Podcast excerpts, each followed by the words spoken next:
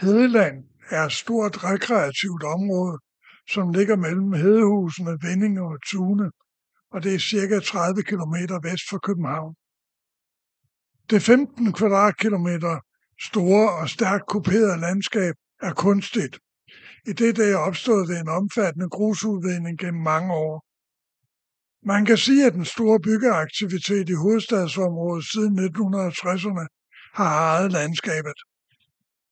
Siden 1970'erne har man ved et meget storstilet reetableringsarbejde søgt at forvandle et grimt, grimt månelandskab med spredt affald til et spændende naturområde. I stedet for at søge at jævne bunkerne, bunkerne har man valgt at regulere landskabet på forskellige områder. Hovedparten af området har fået lov til at gøre gro til af sig selv, men der er også plantet i nogle områder. Ja, vi er kørt gennem Vindinge og øh, på vejen fra Vindinge ud mod Københavnsvej. Og der er det jo så, at vi kommer ind i området med Hedeland.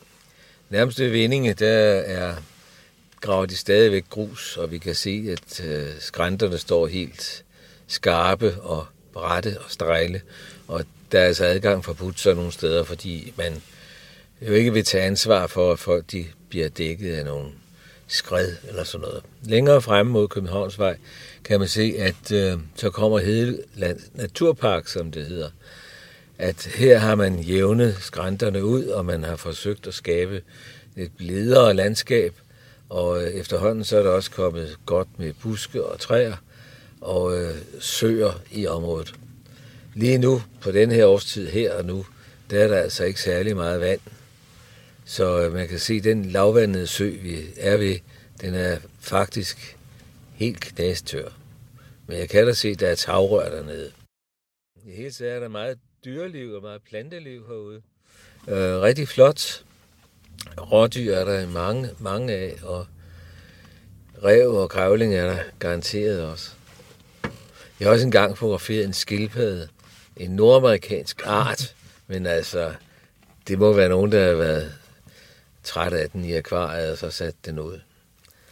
Det var en, en rødøret terapil, så den var god nok. Det er en amerikaner. Om den er i stand til at øh, overleve vinteren, det, det tror jeg som nok, den er. Øhm, jeg mener, man har den også i, i Nordamerika, helt op til New York, så øh, der fryser det også en gang imellem. Men den hører ikke til herude. Der er også nogle andre øh, ting, som kommer. Der er også nogle, en meget invasiv øh, søplante, og den har man prøvet hen ved Fiskesøen, og ser man kunne udrydde på den måde, at man har dækket to søer øh, med præsendinger, så, så lyset ikke kunne komme derned. Og så håber man, at det har kvalt den.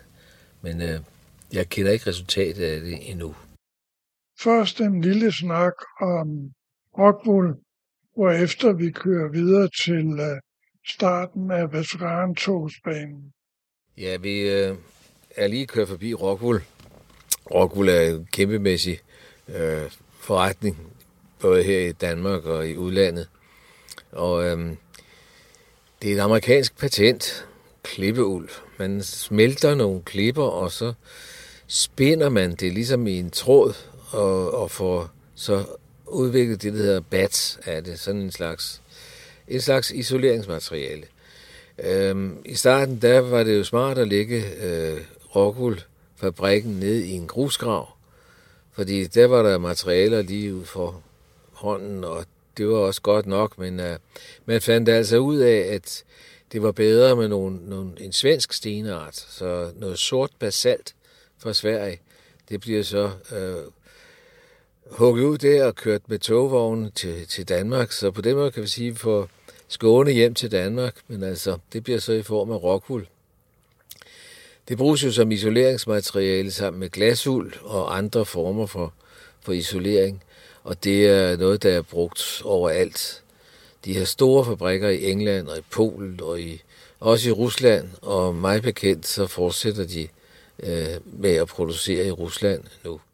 Og vi er kørt lidt videre endnu, og så på kanten, lige før vi kommer til Hedehusene, der øh, er vi stoppet ved togstationen. Der er en, en øh, gammel grusgravsbane, tipvognsspor, som nu er lavet om til veteranbane. Man har fået fat i nogle folk, der gerne vil pusle med de her maskiner, og de har fået fat på andre lokomotiver og andre steder fra, og øh, en masse vogne, og nu er der dannet en forening, der kører med veteranbane i Hedeland.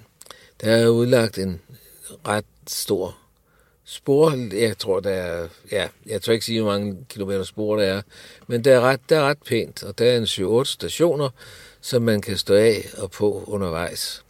De kører efter sådan et øh, program, som man kan se i, hen på stationen og finde en brochure om, hvornår de kører. Så det bliver meget brugt til firmaudflugter og andre, der synes, det er sjovt at komme rundt og få indtryk af, hvordan det her så ud i sin tid. Og så er der plads til et stort overblik over Hedeland. Ja, nu holder vi på parkeringspladsen og kan se ned over ja, det meste af Hedeland, i hvert fald det mest spektakulære. Øh, midt for det her, der har jeg skibakken, og det er jo så en masse af det her overjord, som ikke kunne bruges til noget, som er bunket op eller kørt op med bulldozer i en høj bakke. Og øverst oppe, der er så skilift og et klubhus nede for neden. Det er Roskilde Skiklub, der har tjent en masse penge på Roskilde Festivalerne ved at sælge skiburger. Og det er dem, der så passer og plejer det der område. Uh, I hvert fald, når der er sne. Ellers så passer det sig selv. Og øh, lige så snart der falder lidt sne, så stormer folk herud, for det er virkelig det bedste, der er i nærheden af Roskilde. Lidt øh, til venstre for, der ligger så amfiteateret, og øh, amfiteateret kalder man det selv. et amfiteater. Det, det er helt rundt, men det er det her ikke. Det er åbent, ligesom det, vi har nede i Folkeparken i Roskilde. Så man kunne sige, det er et halvt amfiteater. Øh, i de senere år, der har man haft flere operaer i Hedeland, og det er en særlig stemning, når øh, det er sådan i sensommeren, man sidder der og har måske en lille madkur med, eller en gang rosévin, og så har man så en eller anden øh, flot operaforestilling. Der er også lavet en orkestergrav dernede foran, og byrådsmedlem Anna Skov fra Roskilde, hun synes, at det var lige dyr nok. Det er Roskildes dyreste kartoffelkælder, sagde hun. Men øh, nu har man så fået den i hvert fald. Og der kan orkestret sidde ned og spille i, så de ikke er udsat for alt muligt fra elementernes side. Der er to søer lige foran, og øh, de er delt af sådan en lille øh, vej. Og øh, i den ene er der en lille sø, og den lille sø, den er lille ø, undskyld, og den er altså, det er hættemågernes. Der yngler omkring 500 par. Og øh, hvis man kommer i yngletiden, så er der en skrigen og skrålen øh, næsten døgnet rundt. Og det kan være det forklaring på, at der aldrig er opera for året. Det er i hvert fald noget, der vil blande sig ganske gevaldigt i, hvad de vil sige, eller hvad de synger.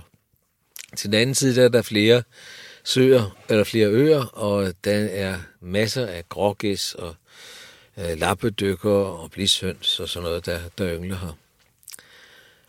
Øh, på skiklubbens øh, klubhus, der er der sat en tårnfalkekals øh, op, og der den har som regel held med sig med at få en 4-5 unger om året. Det var på sletten foran her, at øh, den store spejderlejr blev holdt i sommeren 2022. Og det er nemt nok at forestille sig, at der er plads til ja, 25-30.000 mennesker. Det er så stort, og i dag ser det rigtig frisk og grønt ud, så man kan slet ikke se, at der har været nogle spejder trampet rundt.